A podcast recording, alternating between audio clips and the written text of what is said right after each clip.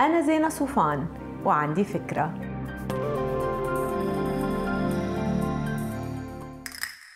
هاي كذا مرة حكيت فيهم عن الحالات اللي بتحتم إنه نغير شغلنا ونقلب الطاولة لأنه بيكون مش شغل اللي نحن فيه وإنما كابوس.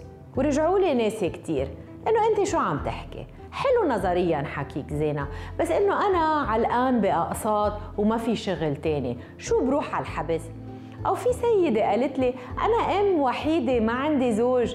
بنتي قربت تروح على الجامعة مضطرة اعيشه لهالكابوس. ما عندي حل تاني.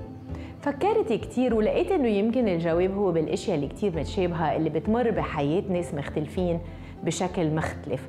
والتجارب المتماثلة اللي بيعبروها الأشخاص المختلفين بطرق مختلفة تماما. يمكن الجواب هون. يعني شخصين كارهين لعملهم. واحد بفيق الصبح بتكشيرة ما له نفس يطلع على المراية.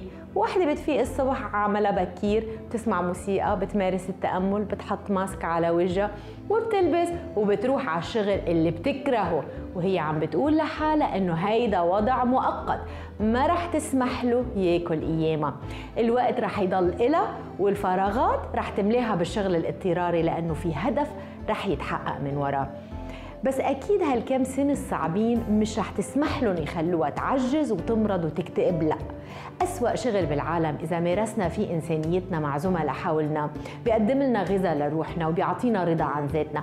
ومهما كان المدير صعب ولئيم وظالم الضحك مع الأصحاب بحذر طبعا قادر يصغر أكبر هم. كلنا بنحس إنه حياتنا هي بجزء كبير عبارة عن شغلنا.